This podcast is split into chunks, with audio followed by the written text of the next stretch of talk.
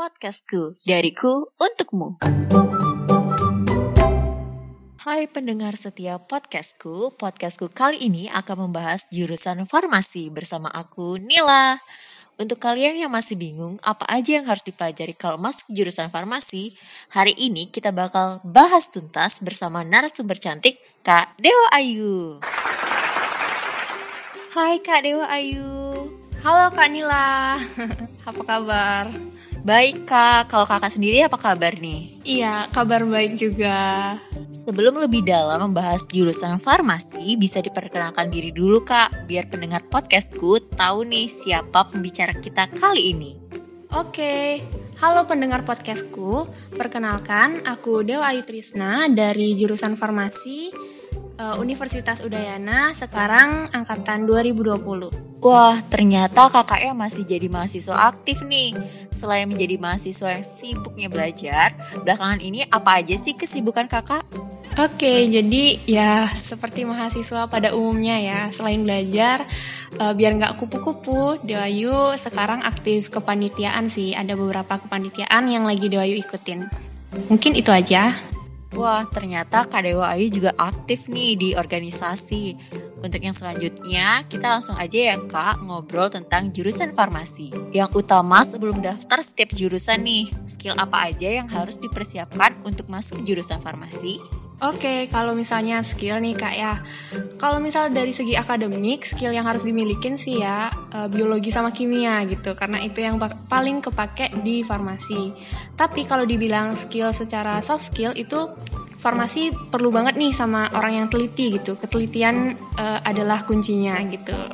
Wah, ternyata ada skill akademis dan soft skill yang harus diimbangi untuk bisa masuk jurusan ini.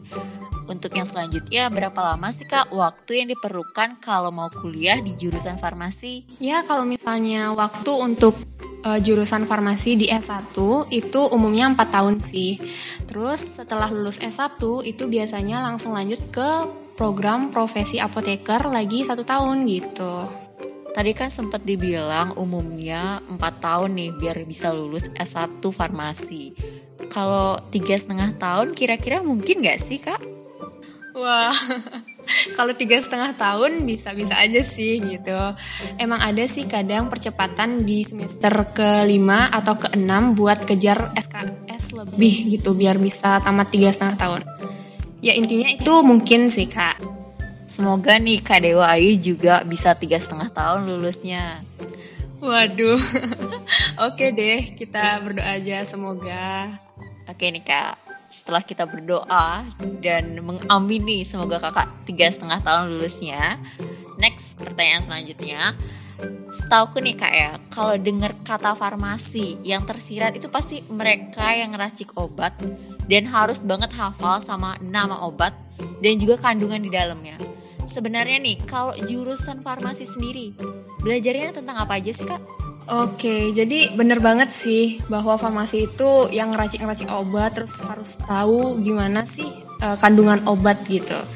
Uh, tapi sebenarnya farmasi itu nggak cuma segitu loh kak, jadi luas banget. Sebenarnya kita mempelajari awalnya dari awal nih, uh, aku ceritain ya kak.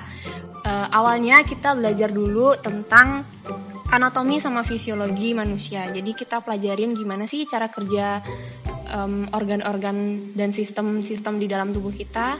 Habis itu kita belajar tentang farmakologi, toksikologi itu uh, gimana sih cara kerja obat dan apa efek samping terhadap tubuh kita. Setelah itu kita belajar nih tentang uh, farmasetika, gimana cara ngeracik obat dan gimana bahan-bahan obat saling berinteraksi, yang mana boleh dicampur, yang mana enggak. Habis itu makin kompleks nih ke formulasi sediaan, terus kita mempelajari farmakognosi juga, bahkan uh, biologi molekular sampai desain produk obat juga kita pelajari kak gitu. Wah ternyata banyak banget pelajaran yang harus dipelajari oleh anak farmasi nih. Selain pelajaran yang tadi dijelaskan yang banyak banget itu, apa ada ujian atau proyek khusus yang harus dikerjakan oleh mahasiswa farmasi? Ya, kalau misalnya ujian atau proyek khusus sih belum ada ya. Mungkin gara-gara Dewayu masih semester 2 gitu. Sekarang mau masuk ke tahun kedua, mungkin bakal ada gitu. Tapi sejauh ini yang memberatkan itu adalah laporan praktikum sih kak gitu. Karena kita banyak banget ada praktikum dan laporannya itu nggak main-main gitu. Jadi ada banyak banget. Itu mungkin salah satunya bakal tersebut gitu praktikum farmasetika kimia dasar. Ah udah deh mungkin biar nggak terlalu memusingkan sobat podcastku gitu. Ya intinya laporan praktikum sih kak.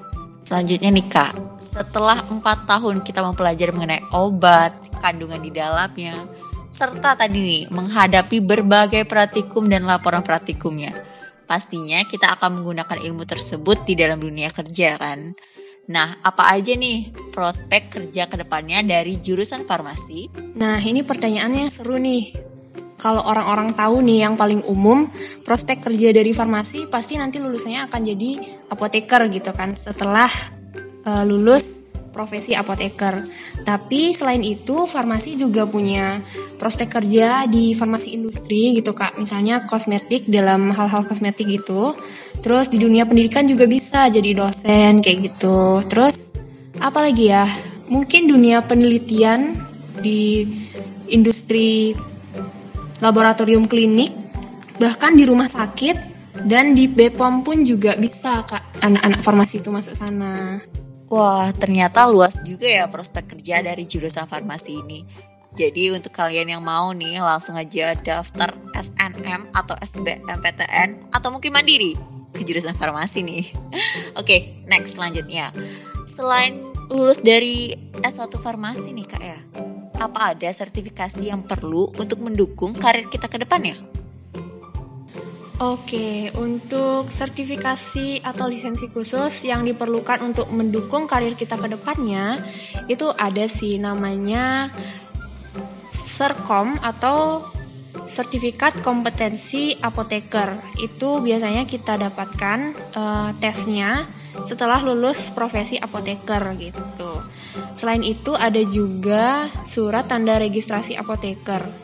Nah ini nih adalah surat tanda bahwa kita tuh udah terdaftar gitu kak sebagai tenaga kesehatan apoteker di Indonesia gitu. Untuk sertifikasi yang tadi dijelaskan itu seperti ijazah atau gimana ya? Maksudnya kalau ijazah itu kan sekali kita dapat kita bisa ngelamar kerja seumur hidup gitu. Atau ada waktu-waktu tertentunya jadi kita harus mengulang lagi dan mengulang lagi? Atau gimana sih sebenarnya sertifikasi ini? Oke, kalau sertifikasi yang tadi Dewayu sebutin itu ada masa berlakunya sih kak. Kalau sekarang sejauh ini masa berlakunya itu selama lima tahun. Jadi setiap lima tahun lulusan farmasi atau lulusan apoteker itu harus melakukan tes ulang gitu, namanya tes UKAI untuk memperbarui lisensi sertifikasi itu tadi gitu kak. Selain itu sebenarnya kalau misalnya kita nggak perbarui itu, maka surat izin praktek apoteker itu nggak keluar sehingga kita nggak bisa kerja lagi gitu kak. Anggaplah jadinya ijazah kita itu percuma kalau misalnya nggak ada sertifikasi-sertifikasi yang tadi disebutin. Wah, ternyata susah juga ya untuk dapat sertifikasi karena harus lima tahun sekali diperbarui. Jadi yang mau jadi apoteker nih harus belajar terus karena biar terus nih dapat sertifikasinya. Nextnya kak, untuk yang mau lanjut S2 setelah lulus S1 farmasi, kita bisa ambil jurusan apa aja sih kak? Oke, jadi kalau misalnya untuk S2 setelah S1 farmasi itu ada lumayan sih kak jurusannya yang lebih mengkerucut lagi gitu kan ya. Yang Dewayu ketahui nih mungkin bisa ke forensik gitu, farmasi forensik, terus bisa juga ambil biofarmasi, atau bahkan bisa bioteknologi farmasi. Pokoknya uh, lebih mengkerucut lagi dari S1 dan itu biasanya beda-beda sih jurusan yang disediakan dalam setiap universitas yang ada gitu. Mungkin kurang lebih yang Doi sebutin tadi sih. Oke, setelah tadi kita mengenal prospek kerja dan juga lanjutan S2 dari S1 farmasi, menurut kakak sendiri nih, kenapa pendengar podcastku harus daftar dan masuk ke jurusan farmasi? Wah, pertanyaannya menyenangkan sekali nih untuk sobat podcastku pastinya. Nah, kenapa sih uh, sobat podcastku itu harus masuk di jurusan farmasi gitu ya? Karena uh, menurut aku farmasi itu menantang tapi seru gitu. Dan juga prospek kerja yang udah tadi aku sebutin itu luas banget kan ya. Dan dengan gaji yang dibilang cukup besar gitu ya kak. ya nggak muluk-muluk sih karena kita ujung-ujungnya bakal cari kerja cari uang gitu kan oke selain itu farmasi yang orang kenal dengan ngeracik-ngeracik obat ternyata nggak cuma itu aja kan ya kak jangkauannya. Luas farmasi itu multi subjek seperti yang tadi Dewayu bilang. Jadi buat teman-teman yang cepet bosen dengan satu subjek itu wajib banget masuk farmasi nih. Kenapa? Karena uh, di farmasi itu kalau misalnya kalian bosen belajar biologi, kita bisa belajar kimianya, kita juga belajar undang-undang kode etik farmasi. Bahkan kita pelajarin ciri-ciri tanaman gitu, yang mana yang bisa dijadiin ekstrak obat herbal gitu, sampai kita mempelajari juga statistika komputasi, statistikanya farmasi gitu. Jadi Walaupun tantangannya nggak semudah kedengerannya, tapi yang penting dengan niat dan usaha, pasti semuanya berjalan dengan lancar. Jadi untuk teman-teman yang ada minat ke farmasi nih, kepo-kepoin lagi nih farmasinya, karena farmasi itu sebenarnya seru kok. Kalau misalnya kalian memang passion di sana. Oke, segitu dulu obrolan seru tentang jurusan farmasi. Nantikan podcast berikutnya yang gak kalah serunya tentang jurusan-jurusan lain. See you on top!